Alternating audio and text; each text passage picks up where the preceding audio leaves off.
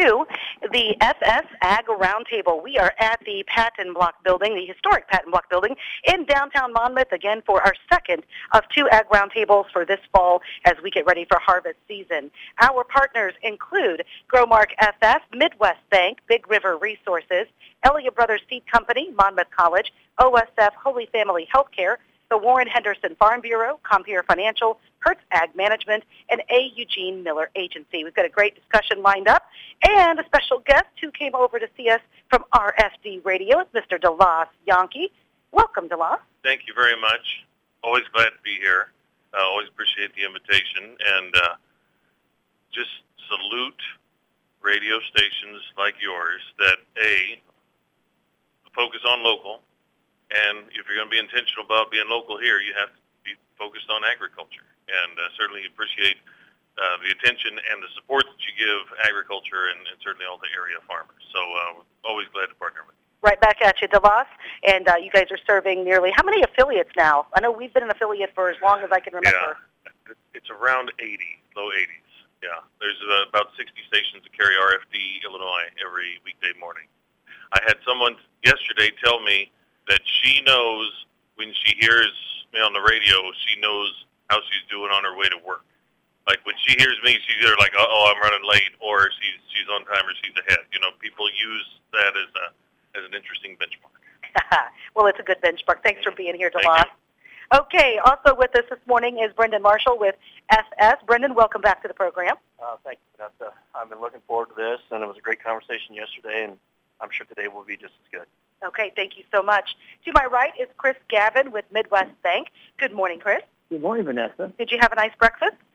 Great, yeah. Breakfast was good. I think the whole program was awesome. So another another successful and a, and a great tradition. It's a great tradition. Look forward to it every year. Okay, thanks for being here. Thank you. Ron Moore with us, past uh, president of the American uh, uh, Soybean Association, local farmer. Welcome back. Well, thank you, Vanessa. I enjoy coming to these roundtables all the time, and uh, we learn more here than uh, we we uh, we think we know everything. But when you come to these, you learn something new every time. Well, we're going to learn a lot today. We've got a great uh, uh, group of uh, topics to talk about. Appreciate you being here, Ron. Elliott with us as well, Elliott Brothers Seed Company. Thank you so much for being here. Thank you for the opportunity, Vanessa, to kind of participate and be part of this. Uh, hey, uh, I, I would say you had a good breakfast this morning. Great job by your speakers, and certainly the legislative folks did a did a nice job as well. So certainly good for the community, and really glad to know that DeLoss has value beyond just being a, a pretty face and smiling voice. So, yeah. Thank you very very much, Rob. Also with us, David Zimmerman with Big River Resources. Thank you for being here. Thanks, Vanessa. Great to be here again. Um, really looking forward to the discussion today. I see some familiar faces around the table we definitely don't have any shortage of topics. Uh, a lot going on in the ag world right now, so I'm, I'm looking forward to it. Thank you. There is a lot to talk about.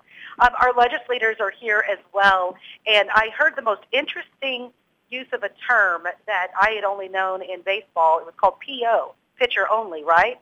Well, they were talking about politician only, and it made me think of how great and lucky we are uh, no matter who's been elected. Mike, you're new with us in this district, uh, and, and Neil Anderson in our district. Uh, it's just so nice. You guys always come to the breakfast. You always, when you get a chance, come and talk to our young people, come to the roundtables. You're not just politicians only. You're all about agriculture and about your constituents. So I'll start with Senator Neil Anderson. Thank you for being here and not being a politician only. Thanks, Vanessa. No, this is uh, this is always great to come to um, really learn a lot. And you know, our job as, as legislators is to is to listen. And um, you know, we can't be experts on every topic. And when it comes to the largest economic driver in our state, uh, which is agriculture and ag business, um, listening to the people that are involved in it uh, day in and day out um, really gives us uh, not only a good perspective, but it gives us things that we can take back to Springfield when we are um, negotiating on policy that's going to affect all of us. Okay, thank you. Senator Mike Halpin, welcome. Thanks so much. Uh, glad to be back for another roundtable. And I, would have to say that um, attending these type of things should be expected of the elected officials. Um, and I will look forward to the day when it's not a surprise that room full of constituents, uh, you know, see it, see an elected official there. Um, I, I don't know that it happens all around the state, but I'm glad to see that my colleagues here in Western Illinois understand the importance. So looking forward to going through these topics with everyone and uh, ready and willing to step in and help however we can. Okay. Representative Dan Swanson, welcome back. Thank you, Vanessa, and what a great breakfast has already been highlighted. And uh, boy, the city of Monmouth looks great this weekend. Having been in the parade Thursday night, the turnout for the parade, going over to the carnival, the turnover, turnout at the carnival, it's just great to see rural America, small town USA coming together and, and uh, having a great weekend and uh, and and honoring agriculture the way that uh, we do during this beef festival. So thank you and glad to be here. And uh, Representative Norine Hammond, welcome. Good morning, Vanessa. Great to be here. Thank you again for the invitation. I can't believe we're here uh, almost at, at harvest time. I, I, I don't know where summer went, but when you look out on the fields, of course, we can see that time is getting closer. And um, I know folks like Jake are getting very anxious, and, and uh, um, hopefully we're going to have a, a robust harvest season. But um, I can't tell you enough how um, important these opportunities are for us because um, it's a great learning experience for us, and I appreciate the opportunity. Thank you. Okay. And also with us, Thad Tharp. He is with the Illinois Beef Association and Tri-County Cattlemen. Welcome, Thad. Thank you very much for having me. I'm either the thorn between the roses or the roses between the thorns, surrounded by all the politicians here. But yeah, thanks for having me, and I'm looking forward to a good discussion. Okay. And also with us, Jake Armstrong, President with the Warren Henderson Farm Bureau. Thank you for partnering with us as well today. No problem. Um, as Ron said, I always come away from these things more intelligent. Uh, I'm just here to learn and here to add a little bit if I can. Okay. Thank you. All right, DeLoss, you want to take us through topic number one with our crop prospects and expectations, sir? Yeah, I was going to say, who do we talk to first? Well, as a sponsor, we should talk to our FS agronomist, Brendan. What do you see so far, and have there been any combines? Yeah. So there's been a little silage chopped, um, and, and it's coming out pretty good from what I've talked to two growers that have done it. They haven't done any yield checks, but, you know, there's a significant amount of corn. Um, yesterday afternoon, I was able to go on a little crop tour. Started here in Monmouth, um, went as far south as Adair, Illinois, and we went east Ipava, and then came up just south of Knoxville, looking at various corn plots in different fields. Um, Monmouth's in a very good area right now. I mean, compared to the other three we were at, they probably had a little significant less rainfall to the south. Um, corn's turning pretty rapidly down in that area, and soybeans. Uh, you get over east towards the Ipava area, same way as there, and then up by Knoxville is a little better. The crop is good. It's not great, Not great. it, but it's good. I mean, I think that by all aspects right now, I, I would say average. But what I do highly encourage anybody is to go out and start squeezing some stalks, pushing against them. There's a lot of anthracnose, a lot of crown rot um, coming in the corn, and uh, some sudden death in the beans. But I would get out and check. So that might determine where we go, Might want to start. Might want to start a little earlier. And I think harvest when it gets started, it's going to go fast. And just in my opinion, things are starting to dry. Yeah. Were there yield estimates by chance? We do or- not do Okay. yield estimates. I've heard so many folks, even in Champaign County, in one of those garden spot areas, that they said that just walking a row is remarkably inconsistent. Where you're like, that's a good ear, and then two down, you're like, boy, that's that's not a good ear at all. Rob, you? Yeah, no, I fully uh, agree. Uh, Brendan talked about kind of location variance, but to your point, I think you'll see variance within a field and certainly each of us from one field to another. You know, when it when it rained, you'd get two tenths one place and an inch and two tenths somewhere else, ten miles down the road. So, I, I think probably as well the dryness early kind of slowed us down just a hair and kind of delayed that maturation process. So, I, I think they'll get going before terribly long, but a lot of things probably won't start in earnest till October. Yeah. Ron, do you have south ear similar situation? Yeah, we we feel the same way that Brendan does. We've got a farm south of Roseville. It doesn't look as good as the farm we have north of Roseville.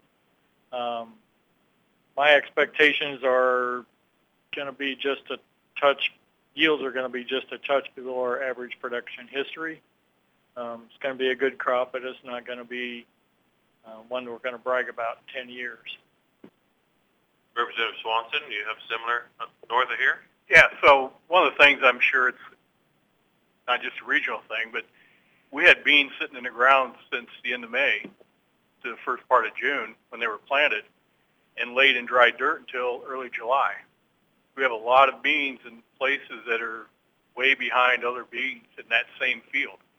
And same way with corn. A lot of corn with the heat, which did not tassel as quick as the other corn within a field on side hill. Then we got rain, and all of a sudden that corn's tasseling. So I think not only are we going to see a different size of the beard, we're going to see a lot of difference in moisture, I believe, going through field two between what what uh, has matured a lot later, whether it's corn or the beans. So another challenge for all of us, but uh, um, see how it goes. We had country in studio at the end of June, and the message was you better make sure you have your acres accounted for in case this crop doesn't turn out. You know, we were getting felt close to a, a widespread failure. And then it rained a couple of days at the end of June, and, and things things were better. I mean, was it that dire up here, Brendan? Yeah, I mean, you know, we were a week away from things looking really, really, you know, tough. And then we get rain. And then, you know, we got, I mean, there were some areas to get two, three inches of rain and one or four. But then two weeks later, you're back in the same spot because we were just so far behind. Um, but I think what's probably hurt some of us the most, and maybe on the soybeans, the fact that soybeans have a, can put on a lot of weight in August, and we didn't have a tremendous amount of rain in August, and so uh, some beans I think are starting to turn a little, little quicker than they should, or just flat out dying on hillsides and things like that. Did you have a bunch of rain like early August and then nothing or not much after that? Rob, or- you could help me with this one. I would say it was towards the end of July there, right first of August, we had a we had a week there when there was a couple two three inches. I was actually I was on vacation. That's why I was kind of reaching out for a little help on that one. I just remember looking back on climate things like that. Thad, do you have fall crops? Yeah, I've got some row crops. Um, I'm unique to work uh, with Land O'Lakes Finance. So actually, yesterday I was talking with some guys in western Iowa, southern South Dakota, and their insurance adjuster had been out there uh, after chopping silage. And what typically, now this is what I was told, so take it for any farmer at a coffee shop, you know, but uh, typically a 200 bushel area was 120 uh, behind this the chopper. So I think Ron, I agree with Ron for what little agronomy background I've got. Uh, we're going to be okay, but there's a lot of places. And, and the, the other part of that conversation was within 20 miles there was 225 bushel silage. So it's just it doesn't it doesn't take very far uh, for it to be really different. But it, there's going to be some zeros on the report card. One thing I remember from earlier in the year, I don't know if it affected you necessarily, but you know, we were so cool for so long, like in April, and then it got warm, but it, it really didn't allow that hay crop to grow. Like a lot of people Yeah. early were like, I'm only getting half my bales or two thirds my bales, so the, the hay crop wasn't off to a good start either. Yeah, hay's hay is short. Um, you know, they release CRP in some several counties throughout the state. I know there's a lot of CRP ground that got put up. Um, you know, the feed quality in that is is what it is. We're thankful that Big River's over there to give us some gluten and make that stretch, but you know, that's better than a snowball is what my grandpa always said. You know, that that CRP is not much, but it's better than a snowball. So, but uh, for the most part, we are short on hay in this area. Have you ever heard that before? It's better than a snowball. Well, my my, my comment is they either eat the hay that I give them or concrete, one or the other. and so they'll eat the hay that I give them. And we baled some CRP ground. So one of the things that you know, Dad and I raise cattle, but two of my pastures are the cattle drink out of the creek, and we one of them dried up right after we moved the cattle off, and the other one dried up while they were there. And we finally got them moved where we could bring them back home to drink out of well water. So the summer has been a challenge in row crop. It's been a challenge in the livestock producers as well because of the dry weather and the heat. Did you move the first ones at a normal time, or did that accelerate when you had to It was a couple weeks before we normally bring them off a pasture. We try to bring them off right before we start going to the field and doing harvest because nobody likes to stop around the combine and chase cattle out of the neighbor's corn. I remember, you know, Fairview had a huge run. You know, sale barns in Illinois only do a feeder special once a month, summertime. Uh, now they're back to every other week, but you know, they had huge runs in June because people didn't know if there was by the next month's special. Is there going to be grass? Is there going to be water? So there was a lot moved early. Just uh, not concerned for that. What about our end users then? Like Jake, when you hear these kind of things, you know, what your expectations on how to fill the bins?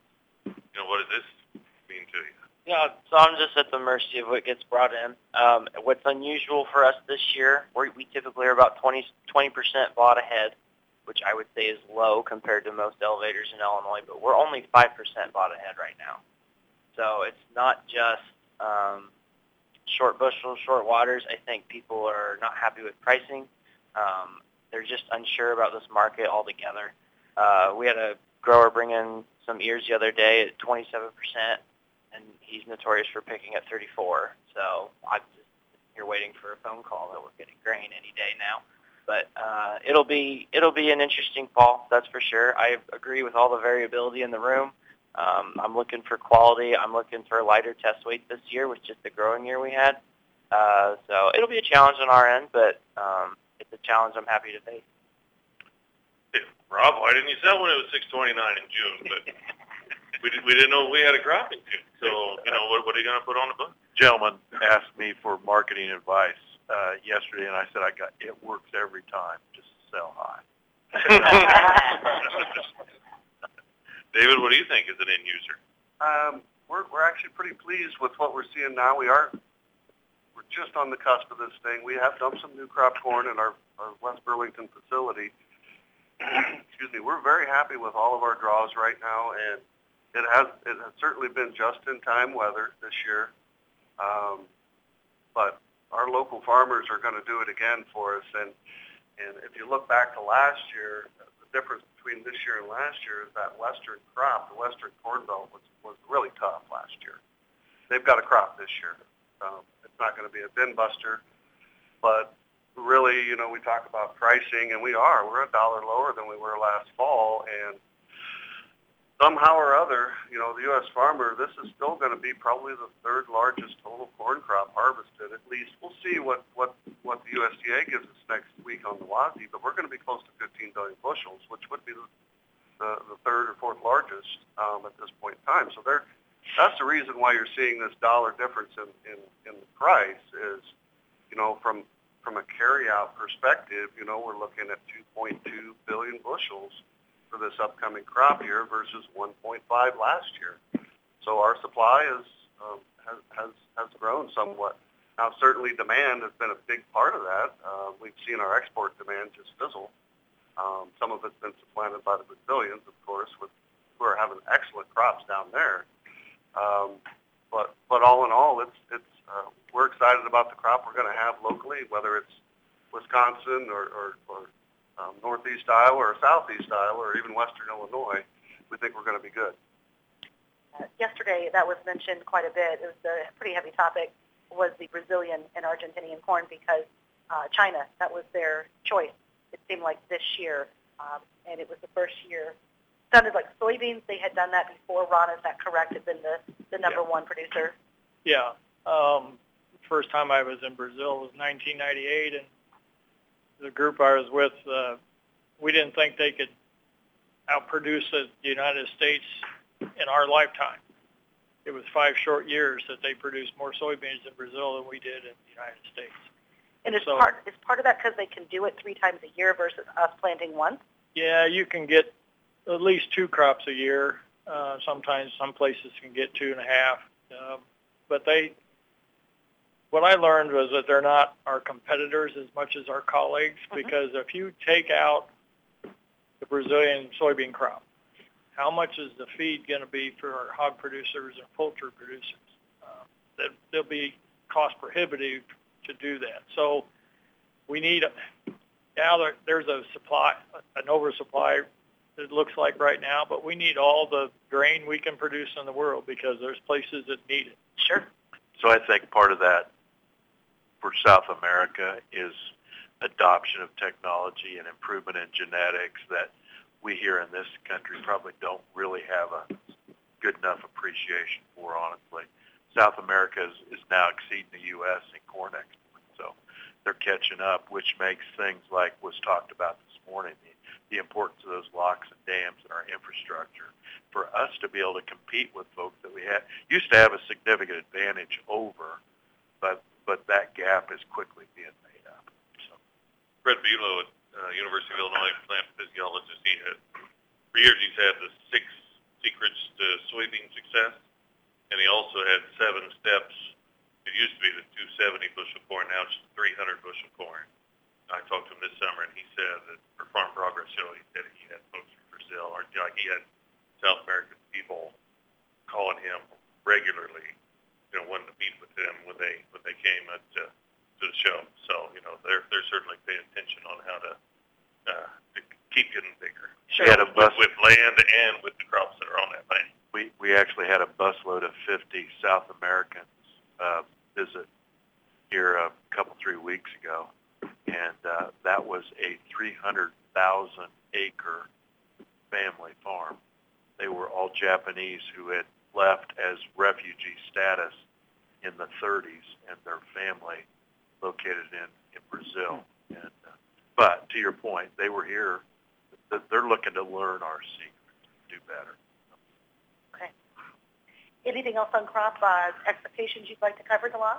I, well, uh, it's it is remarkable. We're going to have a report on Tuesday that's going to give some numbers, and I also wonder if they're going to mess with the acreage numbers at all and might say even more corn or even more land for soybeans, and that could that could impact the balance sheet quite a bit. I, I feel like they're not going down, especially for corn. I don't think it's going down. Whether it goes up, you know, that could that could make things even tighter. Okay. Uh, next topic: Inflation Reduction Act on biofuels. Uh, this was one, Rob, that you, you uh, shared with me. We, we should discuss. Go ahead and, and take us down that road, please. Well, the expert sitting to my left on this one, so I won't try to to uh, get into his thunder too far, but but certainly with this Inflation Reduction Act, there's an opportunity for the biofuel sector to, to be a winner, and I think they're they're looking real hard at how they can uh, participate with this whole carbon intensity reduction, and uh, and and I guess from a farmer perspective, and uh, and also a business dealing with farmers, we're trying to figure out how can we help folks be a player uh, to, to go along with that carbon intensity reduction. So I probably got to defer to David Zimmerman to uh, to give us really specific details. Yeah, I'd be happy to, and, and Rob's Rob's in tune with this as well. But the the bill was actually you've heard it called a game changer, and that's true. Um, you know, we've talked this morning about uh, at the breakfast. We were talking about incentives for farmers to plant uh, cover crops or no-till, and those are voluntary carbon credits that farmers certainly have access to today. But what the Inflation Reduction Act does is it, it, it changes the game in that it does incentivize a bioprocessing facility such as ours to actually lower their carbon footprint. Um, so the incentives, and just to give you an example of what I'm talking about, if you take a, a facility like our Galva facility. It has a CI score of 55 today. now, we pledged as an industry to get to net zero by 2050. Um, you know, we'll talk about carbon sequestration, I think, uh, ultimately here. But if you look at that 55 score, we can get down, we can take 30 points off with carbon sequestration. Um, the balance of it realistically is probably going to come from our feedstocks. When you do a life cycle analysis of a bioprocessing facility, everything from soup to nuts is counted, um, and that includes feedstock. Now, we don't have that official guidance from the Treasury yet, but we do hope that it's going to be granular and that it goes all the way down to the farm level, and it can give a farmer incentive, obviously through this act and through the tax reductions and tax incentives that the, the bioprocessing facility can can receive, and we can distribute that out into the farm community. Um, the last 15 to 20 points really need to come from our CI score, and, and that's where we see the farmer getting involved. Okay. Ron, can you handle the soybean side for us, please? Yeah, I think you heard a lot of conversation about uh, renewable diesel, uh, which is can be soybean oil as a feedstock. Regular biodiesel to become renewable diesel has to do, go through another process, which is more expensive, and and it's it's another opportunity to add value to the soybeans and the corn, and and you talk about sustainable aviation fuel, which that is something else that's coming down the the, the pipeline um, in the future. It it's all positive for for what we grow here in, in Illinois as soybean and corn farmers um, but it yet to yet to be realized. And the the unfortunate thing that I see it in all this is they're all dependent upon what happens in Washington D.C. and that's very unpredictable. And so we hope that Treasury comes up with favorable regulations, but I'm skeptical that they will. That will The uncertainty is a problem. We talked about that this morning. Yeah. And it, it, it's a very big problem when you're trying to make a five-year plan. One of the things I might might throw in there that that is troublesome to to the points that have just been made is uh, currently, if if I'm not mistaken, David, you tell me if I'm wrong here, but uh, the the current administration and EPA are leaning towards a European model of energy counting or carbon intensity counting, if you will.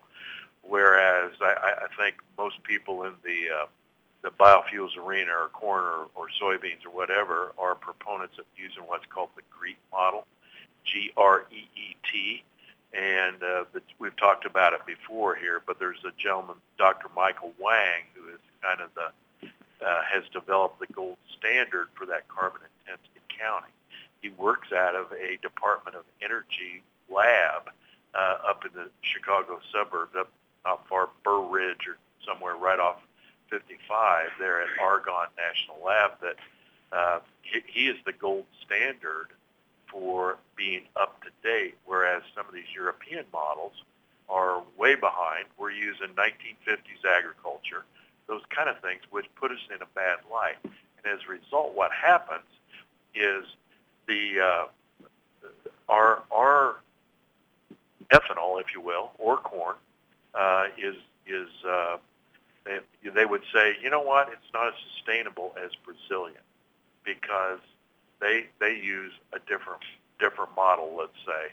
So you've got the worldwide folks, or even folks in California, that would rather buy Brazilian ethanol than they would U.S. because of those models that are so outdated. So we we got some troublesome things ahead of us, really.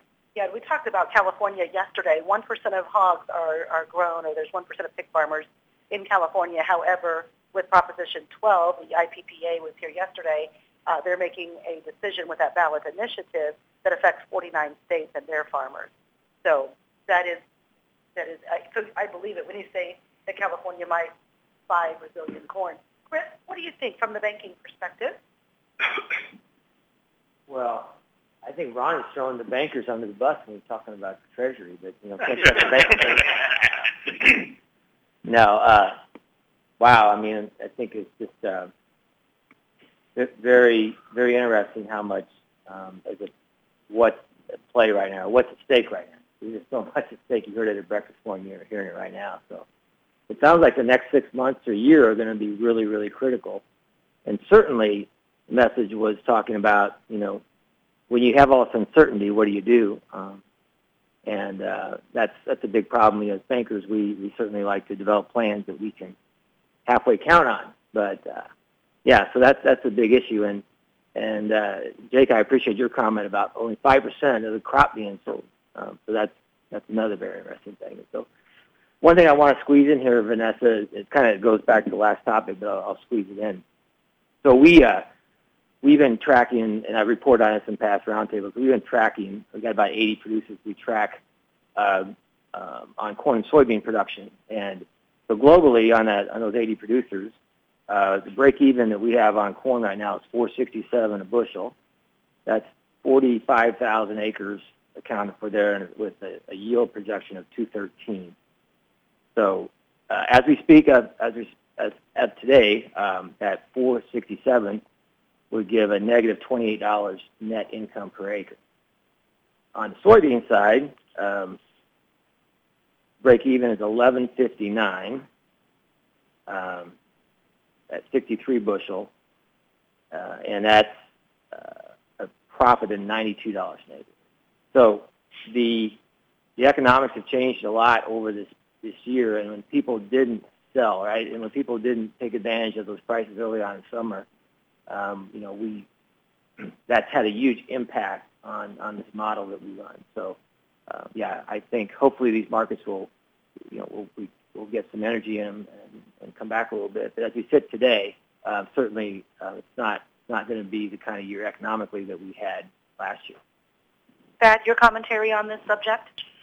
Yeah, so I'm a banker too, but uh, I, uh, at breakfast this morning, uh, the gentleman from the Corn Association was talking about uh, demand deterioration through uh, the legislation and, and ethanol.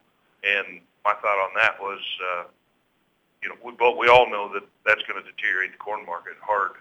Um, and going into that for the next 10 years or you know whatever time frame that is, cash flows are tight already. Um, so with that demand deterioration looming coming down the pipe, the guys really got to focus on efficiencies and uh, a 467 break even. You know, I think back to last fall we prepaid anhydrous probably 11 and a quarter. I know some guys prepaid some anhydrous this fall five and a quarter, six and a quarter. Yeah. So, and my my estimation of that is there's some anhydrous economists in a back room somewhere that think the next 12 months is going to be pretty rough. Now, whether that, you know, truth to that, I don't know. But uh, somebody's forecast models are looking down the road saying we can't be charging, you know, where's the spread at? So um, as far as my portfolio and my guys I work with, I'm predominantly livestock. Um, I've got several grain operations, and I've been working with them talking about cost production and, and knowing your cost of production and figuring out where your inefficiencies are because the lean, you know, making hay last year while we could, uh, you, you better have some of that saved back because the market will take some of it away from you in the next three years. So. And the sustainable aviation fuel is really, it's making headlines in other industries, not just in the agriculture industry. I'm sure you're hearing a lot about it too, Jalal. Yeah, I wanted to ask Ron about that. Of how do we make sure that we can have production somewhat flow as the demand, you know, as the demand for this grows, and we provide product so that we don't lose our chance or that we don't, you know, get, get chosen, you know, something else get chosen instead. You know, how do how do you build that the way that that you know the industry would want it to be built? Yeah, so my recollection is when we first sustainable aviation fuel first became a topic of discussion, many of the large soybean processing companies said we're going to build a plant specifically to process soybean oil into sustainable aviation fuel. Um, I, most of those plants weren't going to come online until 2026, from what I've been hearing and reading. So when you have 83 million acres of soybeans this year, there isn't that big pull right now for soybeans, increased soybean production here in the United States.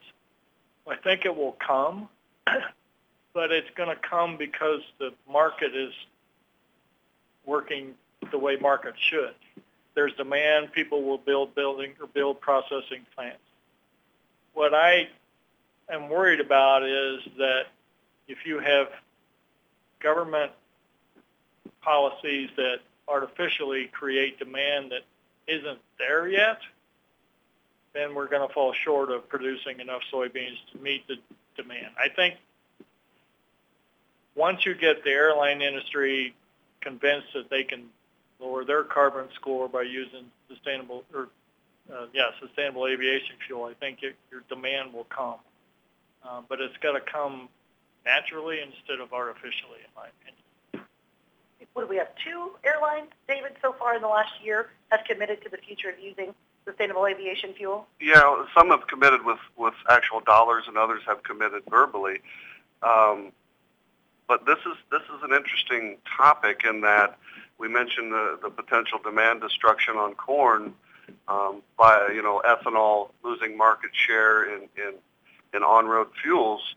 So SAF, you know, the grand challenge that has been put forth by this administration is 3 billion gallons by 2030 and then uh, 30, 30 to 35 billion gallons by 2050. It's a huge market.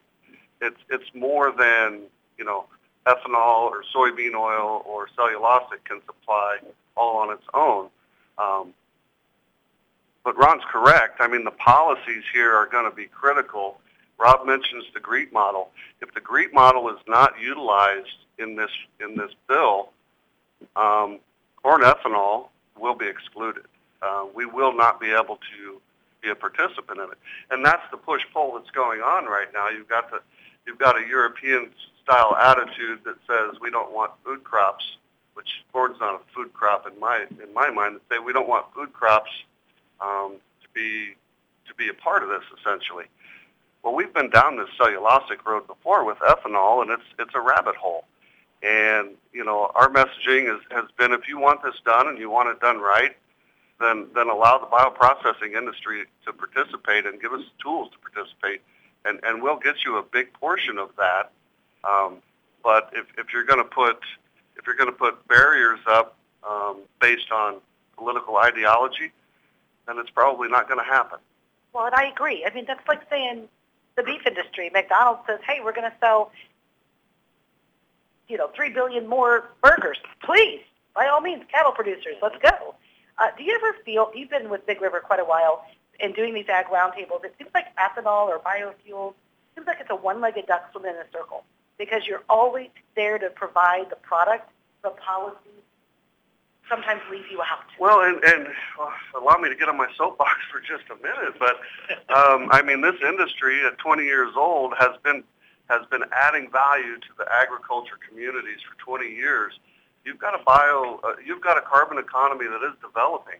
It's coming, it's developing. Our customers want it, whether they're international customers or even local customers. They want low carbon fuel. Um, the, the carbon portion of that, that these farmers um, collect every fall has value now. Um, allow the ethanol industry and the bioprocessing industry to, to, to collect that value and distribute it just like we've done for the last 20 years, and it will be done correctly. Um, and, it, and it will be a boon to, to uh, Midwest agriculture. Well, it, as he mentioned earlier, the the ideology of some of the political nature of what we're going through, and Chris talked about businesses operate on certainty. So without certainty, people don't invest massive amounts of money Right. to support what could or may not, y- you know, transpire and come into fruition. So uh, the the other piece of it is, I I mean, there's a big challenge out to the ag industry. Can you right now? They're asking, well, can you raise enough? in sustainable aviation fuel or renewable diesel or those kind of things, uh, they could wind up being our savior in this whole electric debacle that we're currently being shoved into, whether we like it or not. And probably this whole, not probably, this what's called the National Highway Transportation Safety Board ruling that just came off uh, the heels of the uh, oh, what they call the tailpipe rule from EPA, we're, we're getting shoved down that rabbit hole that he talked about. So how, how do we avoid uh, the, the train wrecks that, that some would like to put us up against? So. Representative Dan Swanson. And I want to tee off there, is, as you mentioned, the, the 2032 Forest Auto that we talked about earlier, and 67% of those sales uh, must be electric vehicles, and 47% of those must be pickup trucks. Electric trucks. I like to think of a secure nation where we're relying on American products, American ingenuity. We start talking about electrical vehicles, we start talking about an infrastructure that can be fractured quite quickly where we don't have the ability to provide the energy to those 67% of our vehicles in sitting in our driveways. And by the way, where are the products coming for for the batteries in those vehicles? Um, we're going to rely on countries that we're not friendly to. And we're going to say, hey, sell us some more of your stuff. Well, I'll sell you more of your stuff, but you're going to pay for it. And, you know, so we're really not looking out for the consumer as a nation, in my opinion, when we start relying so much on um, foreign nations as we move towards electric vehicles. And uh, 2032, just think that's less than 10 years away. Less than 10 years away. Where were we at nine years ago today?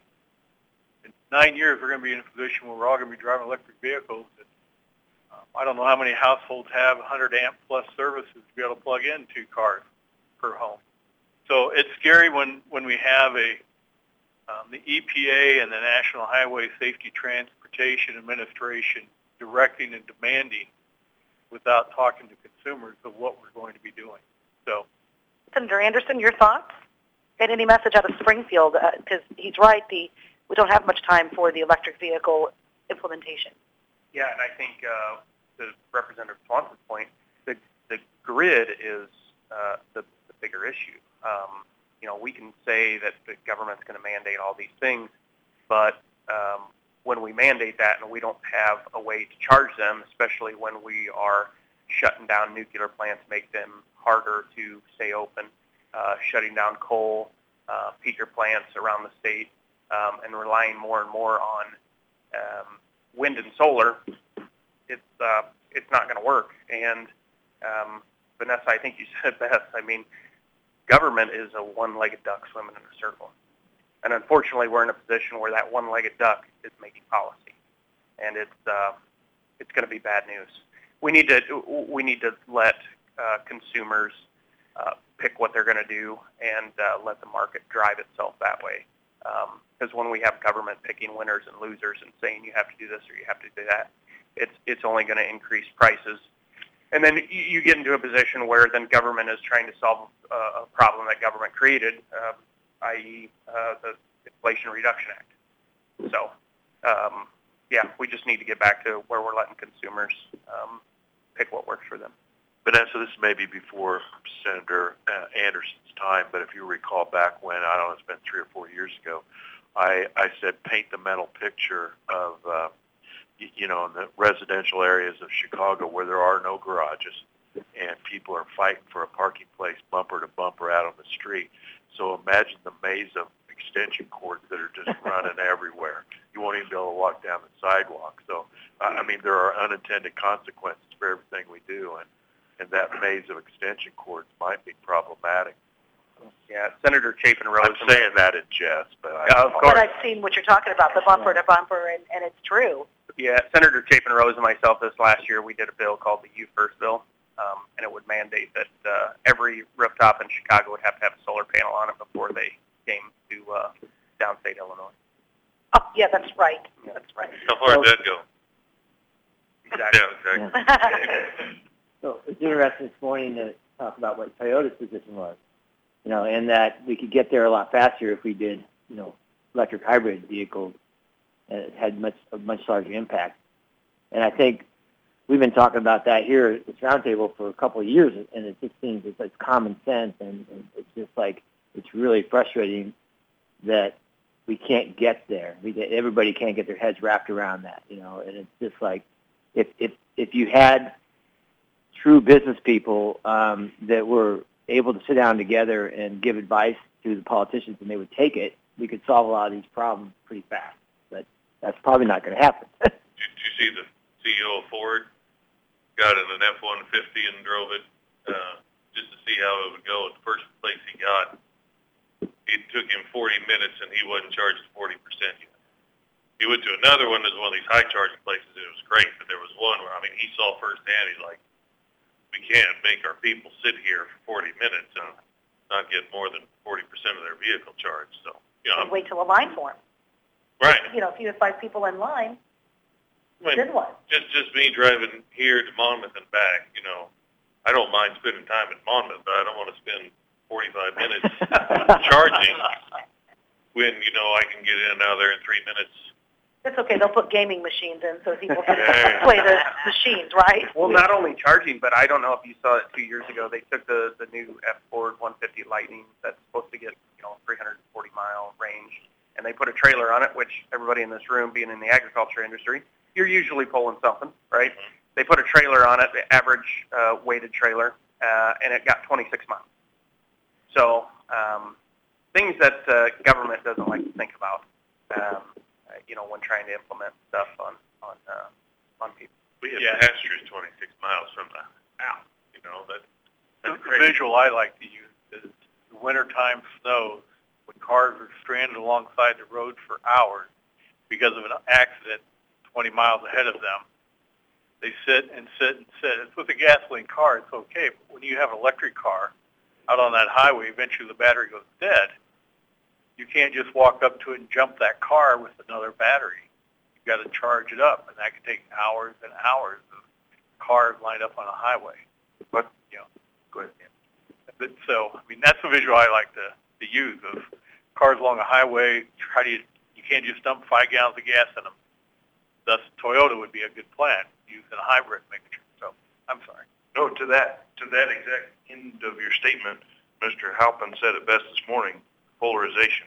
And I think that, and this is just my opinion, I'm not speaking for anybody but me, but the polarization of the parties and the way people think turns into the polarization of uh, the process and then the products. And what Chris said, you know, the teamwork of a small gas engine as well as electricity makes perfect sense. You know, you don't make a a board of governors off of all like-minded people because the melting pot is what makes a good average. So the polarization, as you said this morning, Mr. Halpin, is it's causing us problems, And like, costing money. right, and like um, Senator Anderson said, let the consumer make the choice. It makes perfect sense to be in Chicago and have an electric vehicle or have a hybrid and switch to electricity, given what you do and where you're going. Uh, and it makes sense to, for, you know, to tool around Monmouth. Um, but to go to, you know, family in Iowa or Arkansas or wherever, you, you're going to need to get there quicker. And, and go ahead, Thad, and then Senator Halpin, your thoughts, sir. Just I just had this. I went to a seed corn meeting out at uh, the Beck Shed here, just uh, west of town last night, Paul Gavin Shed, and I was taught they had a drone. Uh, they were showing off the drones. One of them could lift 400 pounds and spray 50 acres in one run. But he said that's kind of the end of that generation of technology. He said they really think the next technology is a three-cylinder 90 cc gas engine alongside a single battery pack, and they would double the runtime, double the capacity. Hmm. But it's the combination of the two Mhm. that makes it better. The hybrid. The hybrid. The hybrid. Yeah, hybrid, yeah. Yep. But, you know, um, my perspective is it's all about balance. I think there is a general consensus that we need to incorporate these, these new technologies, particularly among the younger generation, including the younger generation of farmers. Um, but we, we can't be so locked into um, an ideology that we have to do everything all at once.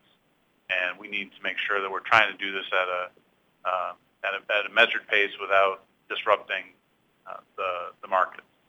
Um, I'm cer- certainly a supporter of, um, you know, electric vehicles. I know we're, uh, we have these, you know, difficult scenarios, but I, you know, we've had electric vehicles on the road for a while now. We've had the existing charging network that we have in Illinois, and it's not a huge one. But we're not hearing daily news stories about how folks are getting stuck in traffic and having their batteries die. So I think we, we need to kind of focus down the middle and figure out what are the real concerns uh, to the industry and how to address those specific problems when we're creating rules. Uh, and we need to make sure that everyone, every stakeholder is in the room and is being listened to when these agencies are making the rules. That's interesting because if the bird that died hitting the windmill would be covered in oil, then you'd have something happen. But when it just dies when it gets hit by a windmill, nothing happens. It's interesting how how, uh, how some of that, that works. But that's the one thing I was going to say too. And, and Chris, you know, talking about need for planning in the 1990s, only once did the U.S. plant more than 80 million acres of corn, and it was just barely more. Since 2010, every year it's been at least 88 million acres of corn. So if if if all these things require changes, then how how will agriculture change as a result of that? Will Illinois change? Will North Dakota have to change? You know, will will the Corn Belt have to uh, have a different look? And and farmers don't necessarily go continuous soybeans very much.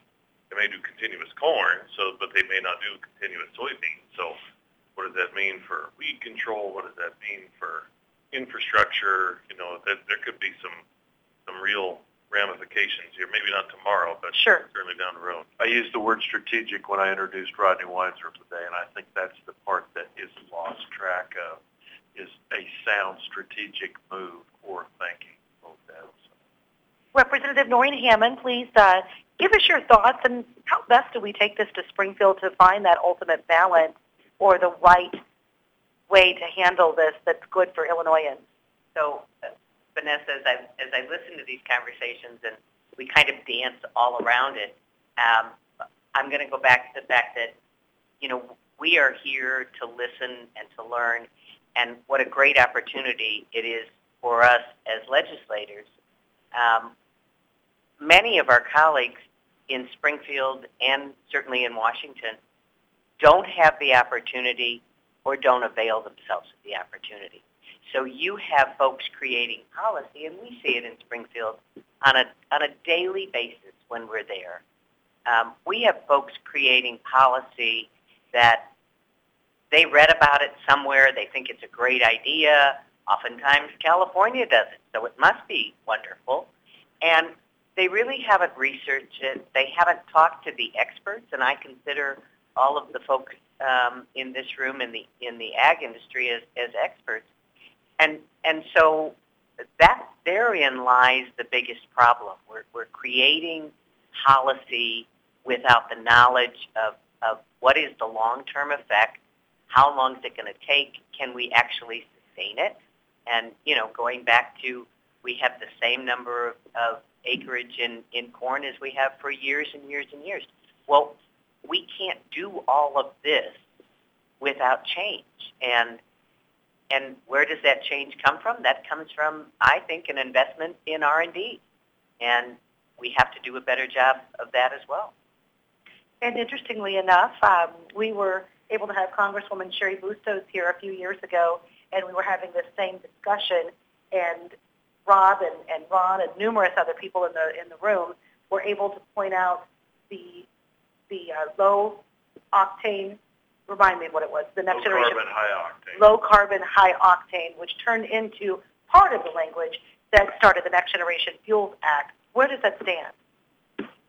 Uh, right now, probably on hold, Okay. but it has been re- reintroduced in both the House and the Senate, um, and uh, waiting for an opportunity probably to tag on to something that could give it fair fair notice. So right now, probably on the shelf, waiting for the right opportunity. But certainly, it could fix some of what we've been talking about here by uh, getting us in a better place with uh, ethanol inclusion levels, the ability to make sustainable aviation fuel work, those kind of things.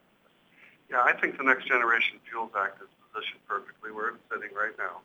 Um, we are, we've been talking a lot about cafe standards tailpipe standards this morning. Um, and we're going to have a bigger debate on that before those, before those rules are codified. And look, one quick aside on those is that the treatment of, uh, you know, we talk about, you know, creating rules and, and polarization, but the treatment of electric vehicles in those tailpipe standards is really not honest. It's not a life cycle analysis of the emissions that are that are created from from an electric vehicle. So they're they're they're given a little bit of a, a, a leg up. But back to the original point, we are going to have a broader debate about those standards and whether they're whether they can be effective or even implemented, which I don't believe they can. I mean, it's a default mandate for electric vehicles. We we're going to push back on those hard, and at some point, um, some of the folks in this room are going to ask us ask us, well, what's your plan?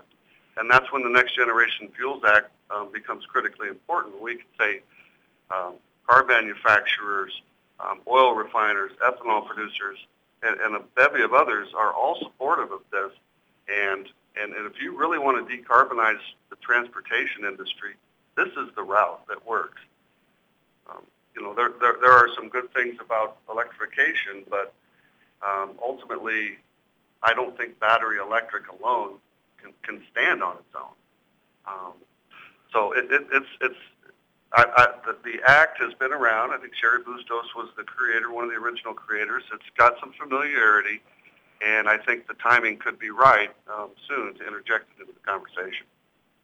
Something complete, not completely random, but I, I'm a random kind of guy. I know, I know, I got a friend who, who owns a golf course, and he said last year golf carts were forty nine hundred dollars, which is a little steep. But he's getting to the point, and sometimes those golf carts tend to disappear, wind up on a trailer, and go down somewhere. Next thing you know, you have five fewer than you used to have. So he's like, I need to, I need to buy some more carts. And they, Or get so some he, cameras. yeah, exactly.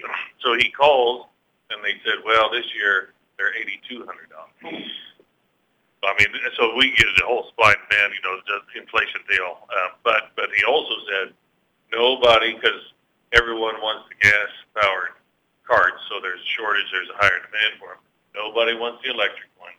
No one wants to have a facility. No one wants to have to put them under one spot. No one wants to build another thing and go through all that cost to, to do so and then pass it along to the customers and higher rates and higher rentals. It's it, it it's one of those where it, it shows what the marketplace wants to do and the challenges then that can come from that. But it, it's it's you know the marketplace dictates this as opposed to something else or an ideology dictating it. it, it it's it's remarkable how things can can uh, react as a result of that.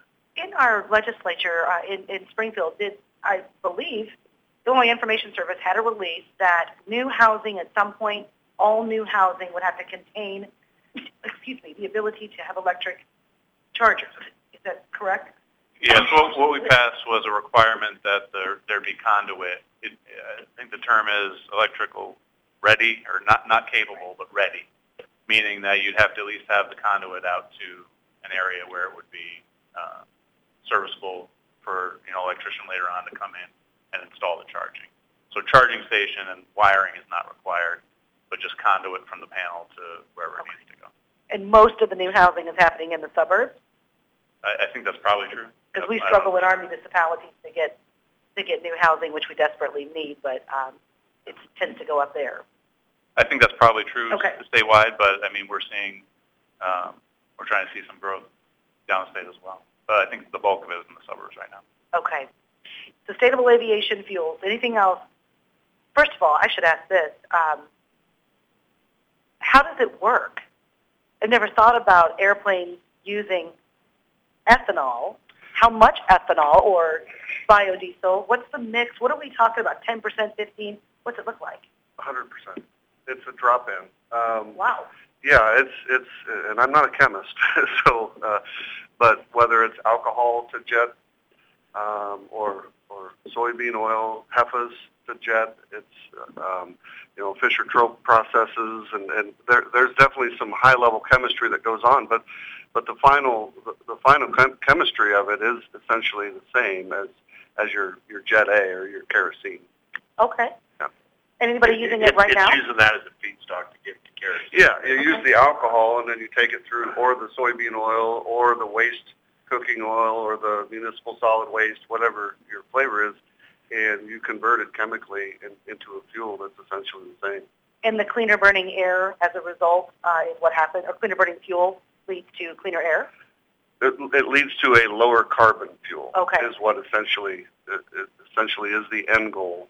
The, Um, the reason I ask is the American Lung Association pretty much supports Illinois corn, Illinois soybean uh, w- with this these concepts. So cleaner burning fuel, however, in order to be eligible to be used that way, to his point earlier, some of these other things that lower the carbon intensity of that fuel on the front end before it ever gets used is part of the process, right? Go ahead. Yes, Am I saying absolutely. that correctly? And that's that's that's that's the reason for all of this is is a feedstock alcohol or ethanol is actually a feedstock in this situation to sustainable aviation fuel, much like corn is a feedstock to ethanol.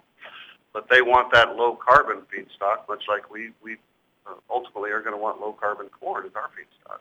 Okay, for our non-ag listeners, and, and I want to be able to explain that to my brothers in, in the airline industry uh, from an agricultural perspective, and I trying to explain how some of this works. So I just tell them to listen. Easy squeezy. All right, Dan, one uh, last thing, Representative Dan Swanson. How do our oil uh, friends, our colleagues in the oil industry, how do they feel about all this? Well, it's remember, we're going to be, if we go to a truly non-fossil energy world, um, they're certainly trying to fight to strive on their own also. But I think they they're being partners. As I read through some of the literature, they're trying to be partners. They're not forgotten too. They want to have a seat at the table. But yeah, I really can't speak for them much, but uh, um, I think they've been partners all along on this adventure. Okay. Ron? So in, in that vein, within the last 18 months, Chevron Oil purchased Renewable Energy Group, which is a biodiesel manufacturer. So it appears that Chevron, an oil producing company, sees the benefit of being involved in biofuels. And I think that's, to me, that's just the start of a trend that will happen and continue to go that way. Okay, good to know. All right, with us as well, uh, before we take a break, is uh, from our FFA, from United, we have Hannah Lair and Rachel Leary, and from Monmouth Roseville, Logan Corzat. They're going to ask questions toward the end of this uh, this program. We're very, very glad to have our FFA students here to learn as well. We'll take our break, our one and only break. It's a 10-minute break. It's 11.02. You're listening to the FS Ag Roundtable on WRAM Monmouth, Illinois.